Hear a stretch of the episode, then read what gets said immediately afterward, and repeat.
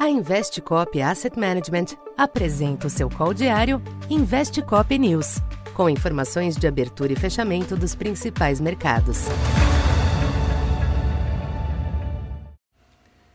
Boa tarde. Eu sou Silvio Campos Neto, economista da Tendências Consultoria, empresa parceira da Investcop. Hoje, dia 11 de dezembro, falando um pouco do comportamento dos mercados nesta segunda-feira.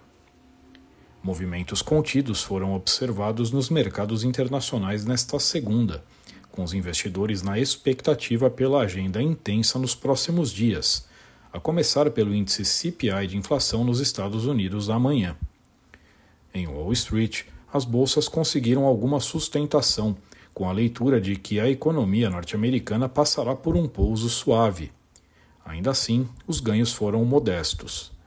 No mercado de títulos, a taxa de 10 anos dos Treasuries passou boa parte da sessão em alta, mas perdeu fôlego após o leilão destes papéis promovido pelo Tesouro, que encontrou boa demanda. Já o dólar manteve-se em alta ante a maioria das demais moedas, eventualmente no aguardo de um discurso ainda cauteloso do Fed na reunião da quarta-feira. Entre as commodities, petróleo subiu levemente, com o Brent na faixa de 76 dólares. Aqui no Brasil, o compasso de espera foi amplificado pela agenda importante também por aqui nos próximos dias, com destaque para as votações de última hora no Congresso sobre temas fiscais, em meio à aproximação do recesso. Os temores com os rumos das contas públicas foram amplificados pelas crescentes pressões sobre a equipe econômica, com divergências públicas entre o ministro Haddad e a presidente do PT, Gleisi Hoffmann. Neste ambiente, e apoiado também na alta global, o dólar chegou a superar 4,95 na máxima do dia, mas perdeu fôlego até o fechamento em 4,93, leve alta de 0,15. Na curva de juros, os DIs rondaram a estabilidade no aguardo do IPCA e do Copom, com leves quedas nas taxas curtas e médias.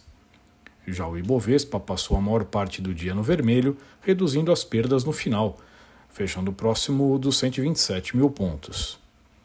Para esta terça, a inflação estará no centro das atenções no exterior e no Brasil. Lá fora, destaque para o CPI norte-americano, com os investidores à procura de sinais da continuidade do processo desinflacionário. Importante observar a dinâmica de núcleos e serviços, que deve, devem influenciar nas apostas para a postura do Fed.